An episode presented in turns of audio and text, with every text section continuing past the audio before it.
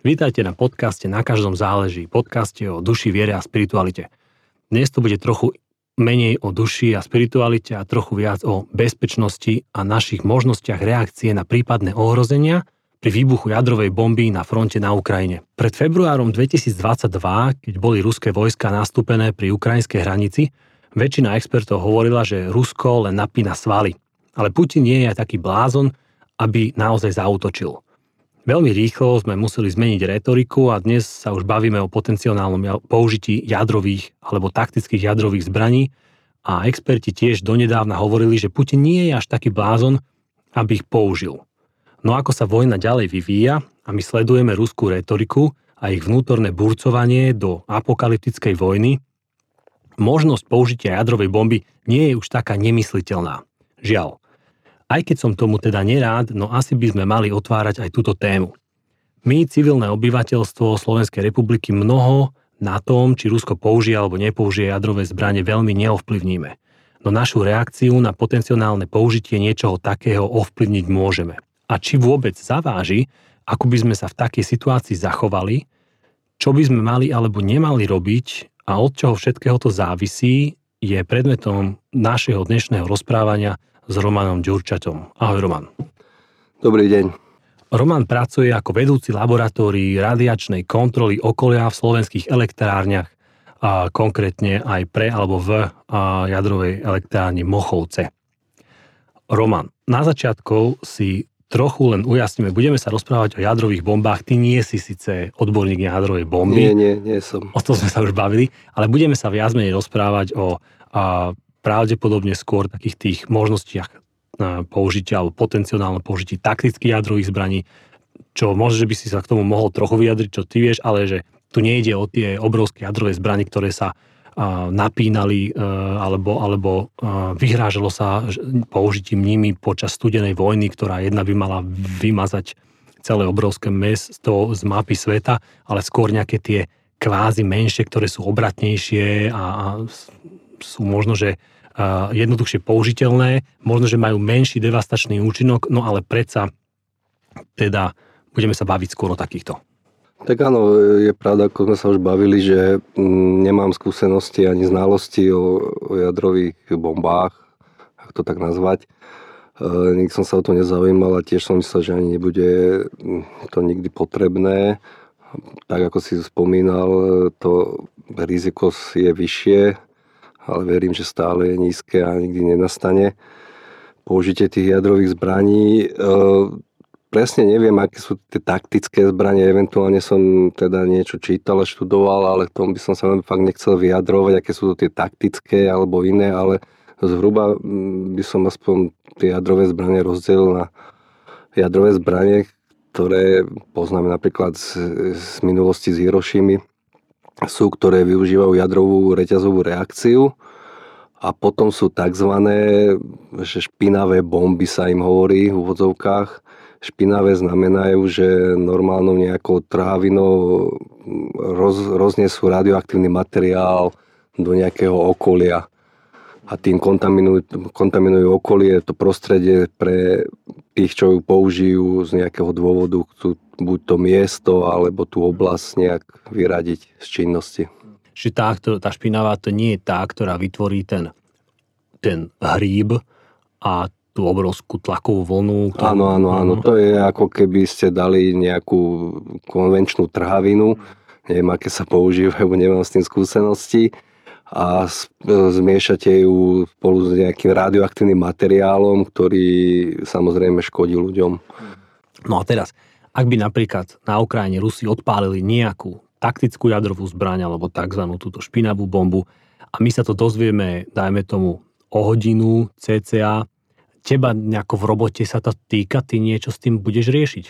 Mm, pravdepodobne áno, alebo sme súčasťou monitorovacej siete, na Slovensku, ale tu by som hlavne chcel povedať, že veľmi je dôležité, že kde sa to stane. Či je to, myslím, vzdialenosť. To je veľmi, veľmi dôležité a hlavne tu si treba, zo začiatku nepoviem možno, že nič nové, nič prekvapivého, treba sa treba začať počúvať v takomto momente, ak sa dozvieme či už e, pravdivú informáciu alebo falošnú na úrad verejného zdravotníctva, e, po prípade na ministerstvo vnútra, na armádu Slovenskej republiky, ich zdroje, či už sú to webové, alebo priamo, či už cez televíziu alebo rozhlas. Uh, oni určite vydajú pokyny, vedia presne, čo majú robiť. Uh, samozrejme, nebudú to nejaké akčné pokyny, čo, čo mnohých možno pomýlia, ale v prvom rade netreba panikáriť, treba byť kľudný, keď s rešpektom a naozaj treba počúvať ich správy. Lebo tak, ako som spomínal, je dôležité, kde sa to udeje a oni majú okrem iného spolupracujúť so Slovenským hydrometeorologickým úradom pri takýchto, pri takýchto eh, radiačných ohrozeniach je dôležité aj počasie, to je veľmi dôležité a oni vedia, či to napríklad smeruje nejaký ten radioaktívny mrak k nám a ako a ako rýchlo a čo tam asi je a na základe toho vedia usmerniť alebo vydať rozhodnutia potrebné pre ľudí, aby ochránili svoje zdravie, eventuálne aj majetok. Čiže dá, dajme tomu, že teraz to tam niekde, príklad, že by to tam niekde buchlo a to nie je tak, že vy máte teraz, teraz poviem tak naivne, že vy máte von z okna strčenú nejakú anténku alebo dozimeter, ktorý meria, že ako je radioaktivita a teraz sa vás niekto bude pýtať, že no čo už ste namerali, že je tu niečo vyššie, že to nie je tak, že? No, Sloven- áno, je to je tak. tak. Je to doslova, je to tak, akože E, Slovensko má svoju sieť e, tých tzv. detektorov, ktoré stále, stále monitorujú. Dokonca Slovenský hydrometeorologický ústav ich má aj na webovej stránke, aj si ich online pozrieť, tie hodnoty. E, ale on to môže byť pre lajka, to môže byť trošku zavádzajúce, takže ak nie ste odborníci, sa tam môžete kľudne pozrieť a vidieť tie hodnoty, ale tie hodnoty rôzne kolíša, kolísajú a odborník vie, že sú to klasické hodnoty pozadia a nejedná sa o nejaké ohrozenie. Takže aj priamo na jebe si môžete teraz pozrieť Slovenský hydrometeorologický ústav, ja som sa tam pozeral, síce už dávno nie, ale majú aj oni svoje a takto má napríklad aj armáda Slovenskej republiky, ktoré zase ale nemá verejné dostupné, ale tieto informácie z týchto monitorov, nazvime to, monitorov radiačného žiarenia, sústreďuje Úrad verejného zdravotníctva a na základe nich vie vydať pokyny potrebné pre ochranu ľudí a majetku. Dobre, a teraz a, niekde v nejakom meste teda hypoteticky sa to stalo a teraz aj ten a, a, hydrometeorologický ústav alebo úrad a bude sledovať, že OK, je to tam a tam a bude teraz riešiť, že, že kade fúka vietor, aká je, aký je tlak. Áno, áno, presne ako hovoríš, to je veľmi dôležité a dokonca vo viacerých vrstvách sa meria smer, rýchlosť vetra, tlak, teplota, asi kam to môže byť, eventuálne či, toho mrak, či sa ten mrak pridá k nejakým zrážkovým mrakom a aby, či z toho bude pršať. Áno, áno, samozrejme, horšie je, keď prší na nás radioaktívny dáž, ako keby iba nad, nad nami prešiel ten mrak. Takže hydrometeorologický ústav tiež je veľmi dôležitý. A dobre je počúvať e, tie správy, ktoré možno nevyzerajú tak akčne, ale ktoré vám povedia, že ostaňte doma napríklad, alebo e, aby ste nepanikári a nevybrali sa, jednak môžete zbytočne spôsobiť dopravné zápchy, ale hlavne sa môžete vybrať nesprávnym smerom. My keď v dojme, že Ukrajina je na východe, tak sa automaticky vyberiete na západ. Môže vás ten mrak obísť z juhu, zo severu, kdekoľvek a vy môžete akurát ísť do náručia, čo samozrejme sa nedá predpokladať dopredu a môže byť tá situácia naozaj veľmi špecifická a preto ne, treba iba overeným zdrojom počúvať ich a správať sa podľa nich.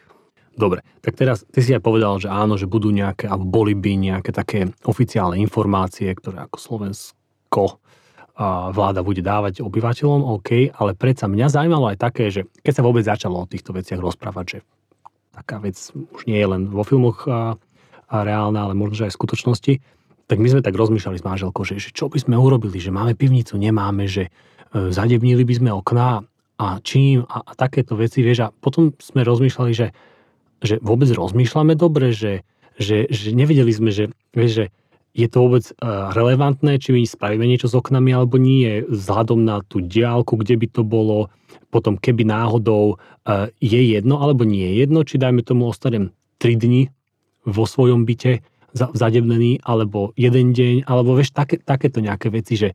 No rozumiem. Tak áno, je to veľmi dôležité, že aká je to vzdialenosť a túto informáciu vám podá, vravím, že Úrad verejného zdravotníctva, eventuálne vláda, orgány štátne.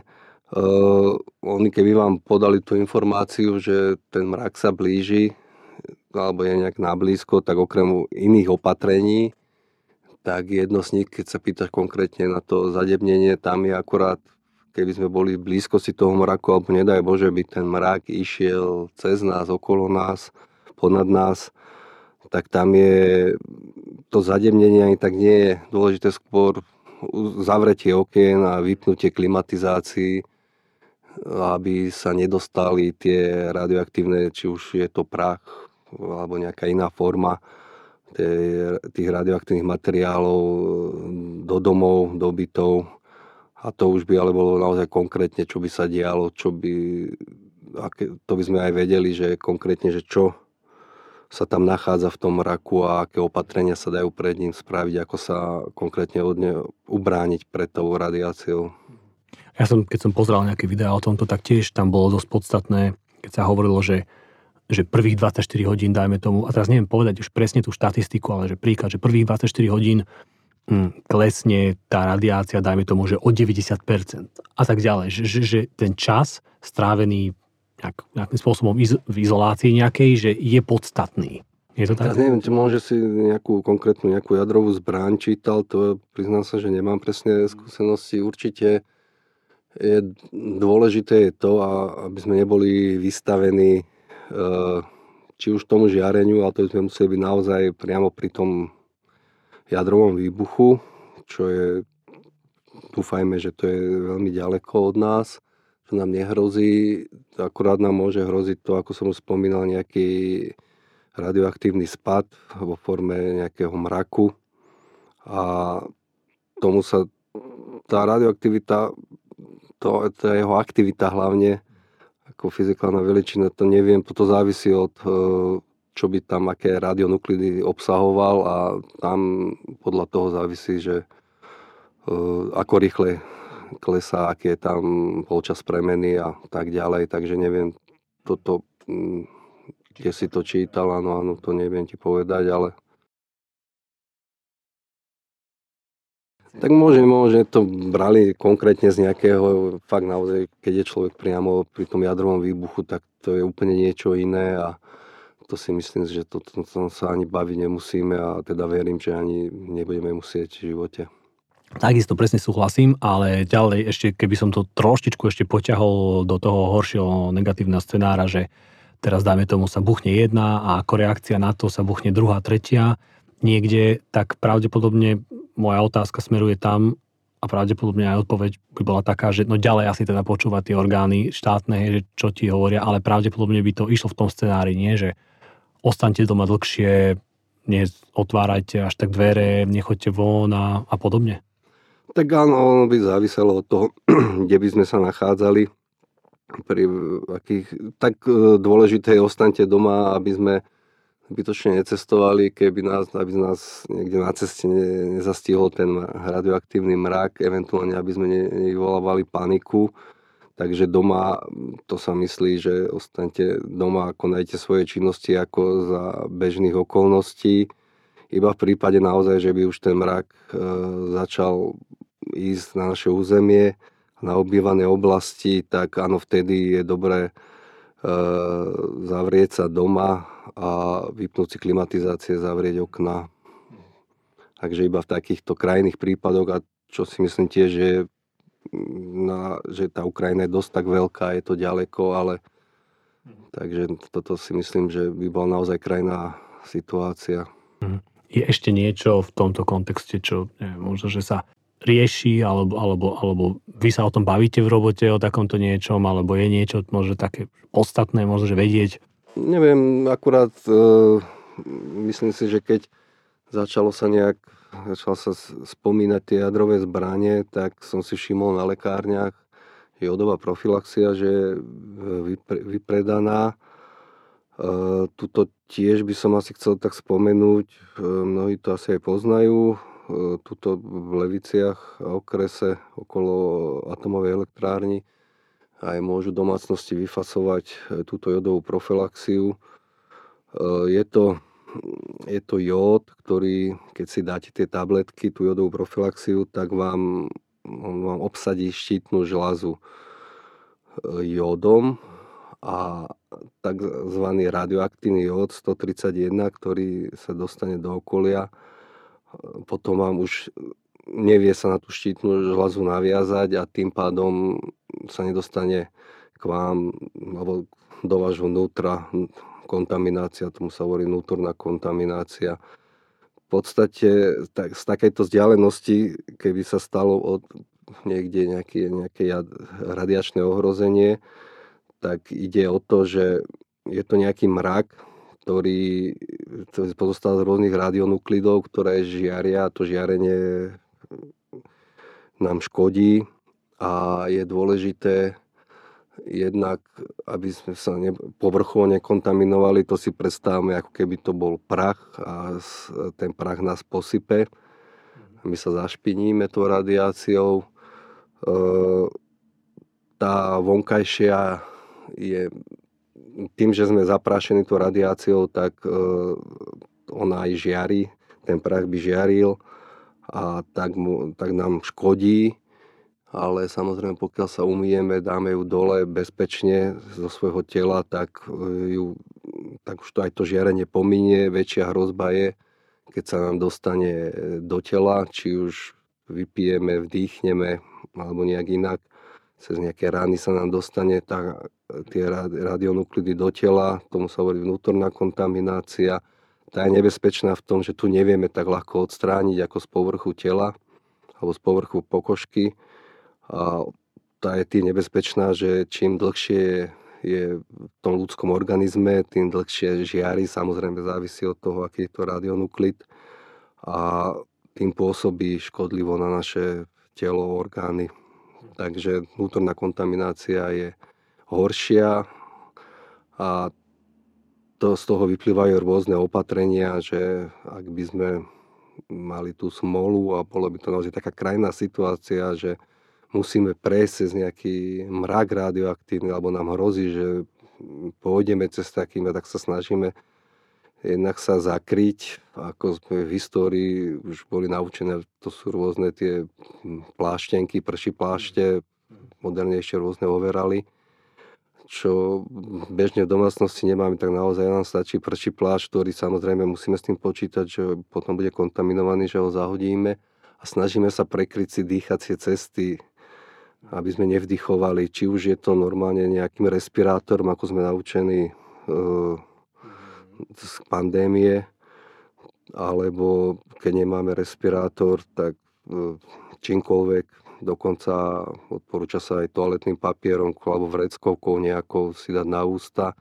Potrebné aby sme počas toho strávenia v tom radioaktívnom mraku, či už prechádzame, alebo čokoľvek, nejedli, nefajčili, nepili a naozaj sa snažili iba čo najkračšiu dobu v ňom stráviť a následne sa nejak, ak by sme teda boli e, kontaminovaní, čo by určite štátne zložky nejak nám vedeli dať vedieť, tak oni nás aj povedali, ako by sme sa mali napríklad dekontaminovať, zbaviť sa tej kontaminácie. Vedeli by nás aj zmerať, či náhodou aj vnútorne nie sme kontaminovaní a následne by oni postupovali, ako sa zbavovať tejto kontaminácie. Takže je zaujímavé pre mňa počúvať, že vlastne aj také tie zdánlivo ako keby amatérske alebo také tie nízkoprahové obyčajné riešenia v takom prípade, že predsa by mali nejaký účinok alebo že... Tak áno, áno, ale to sú už naozaj také extrémne záležitosti, eh, o, o ktorých treba vedieť možno, ale boli by sme na ne určite upozornení, aj keby sme nič naozaj nevedeli, tak na to by nás upozornili vrajím tie štátne orgány, ktoré, ktorým záleží na tom, aby, sme, aby naše zdravie nebolo poškodené. Ale áno, akože sú to také jednoduché veci na prvý pohľad ale naozaj dôležité je nespanikáriť, lebo človek vtedy spraví chyby neuvedomujúci.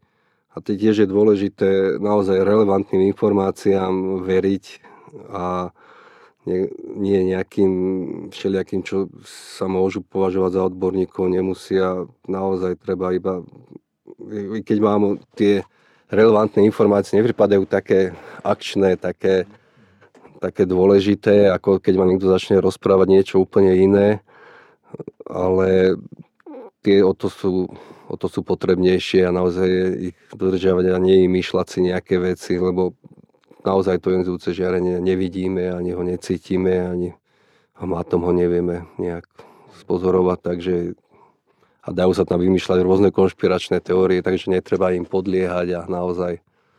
No toto, keď spomínaš práve tie informácie, vieš, že a zase ja vzdelaný z, z filmov a najmä tomu aj z a som, myslím, že na HBO to bolo, keď bol teraz ten dobrý dokument o, o a Černobyle. Tak... bol aj e, normálne seriál bol hraný. A, áno, áno, áno. A tak, áno, tak ja to volám dokument, ale ten ja, seriál... Áno, ten bol, to, to, sa mi páčil, no, ten bol dobrý. No, ale mnohokrát práve v takýchto filmoch často tak vidíš, že vláda z nejaký, nejakého dôvodu proste akože nechce povedať pravdu ľuďom, vieš, akože viem, že Černobyl to bolo za iného režimu, ale predsa a, a, hlavne v dnešných časoch, keď akože také veľké percento ľudí sú náchylní veriť týmto alternatívnym vysvetleniam všetkého možného, tak viem si predstaviť, že ľudia budú mnohí ľudia budú až neveriť, že fú, tak to, mne by to slovenský štát alebo štátne orgány nepovedali. A keď povedia, pravdepodobne chcú niečo iné, lebo, lebo im ide o to, aby sa zachránila hrstka ľudí a podobne. Vieš, taká tá, taký ten skepticizmus. Rozumiem. Bohužiaľ, akože pandémia nám to ukázala, že naozaj mnohí podliehali rôznym konšpiráciám a neboli to vždy nejak, nazvime to, že menej inteligentní ľudia, ale aj mnohí rozumní ľudia. Možno, že aj ja som občas podliehal nejakým falošným správam.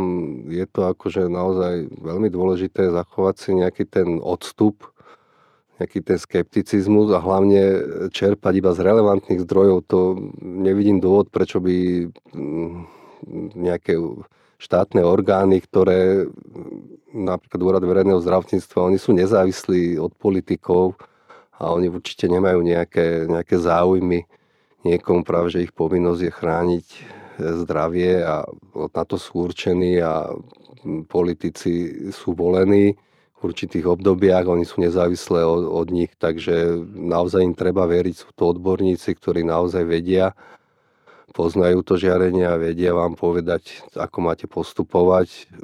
Netreba tu naozaj podliehať. To je, to je asi najväčšie nebezpečenstvo v celom tomto, keby sa takéto niečo udialo, podliehať nejakým konšpiráciám. To je, to je asi tak, taká cesta do pekla.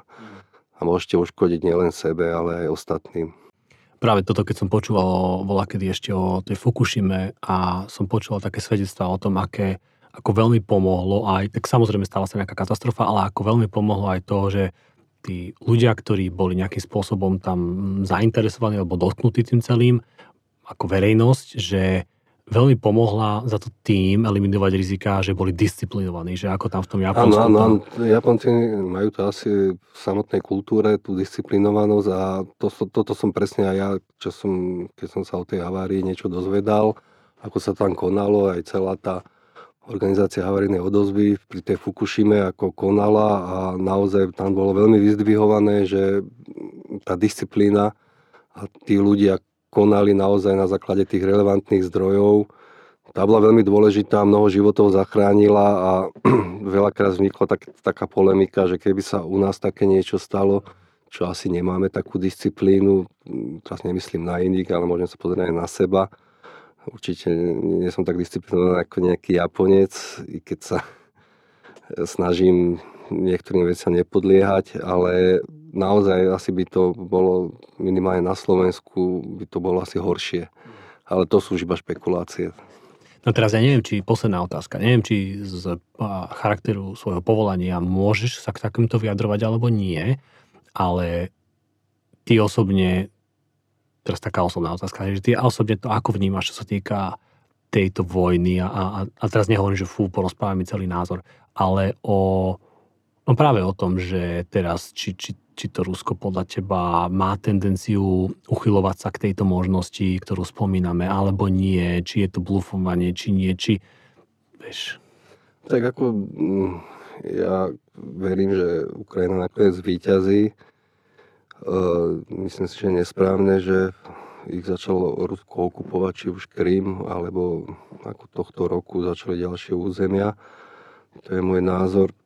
Čo sa udeje, to už by som naozaj, to sú špekulácie, čo môžeme špekulovať od rána do večera, ale váš čas ukáže, ja verím, ale naozaj iba verím, že k tomu nedospeje, i keď Putin už všeličo tvrdil a úplne opačne konal, takže ja verím tomu, že naozaj sa k tomu nedospeje.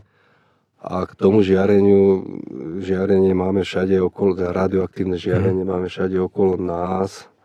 E, netreba sa ho báť, ale treba ho rešpektovať.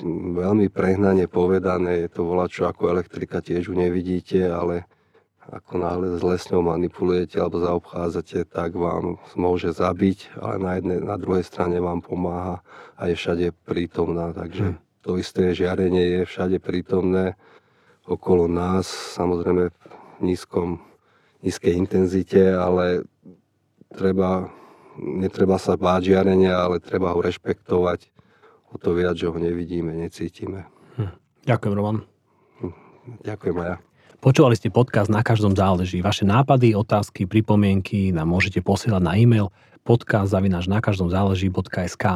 Budeme vám veľmi vďační, ak nás podporíte. Môžete tak urobiť na, na každom záleží.sk lomeno podporte nás. Ak môžete, pomôžte nám šíriť tento podcast na sociálnych sieťach alebo pošlite e-mailom priateľom a podobne. Veľmi nám to pomôže. Majte sa pekne.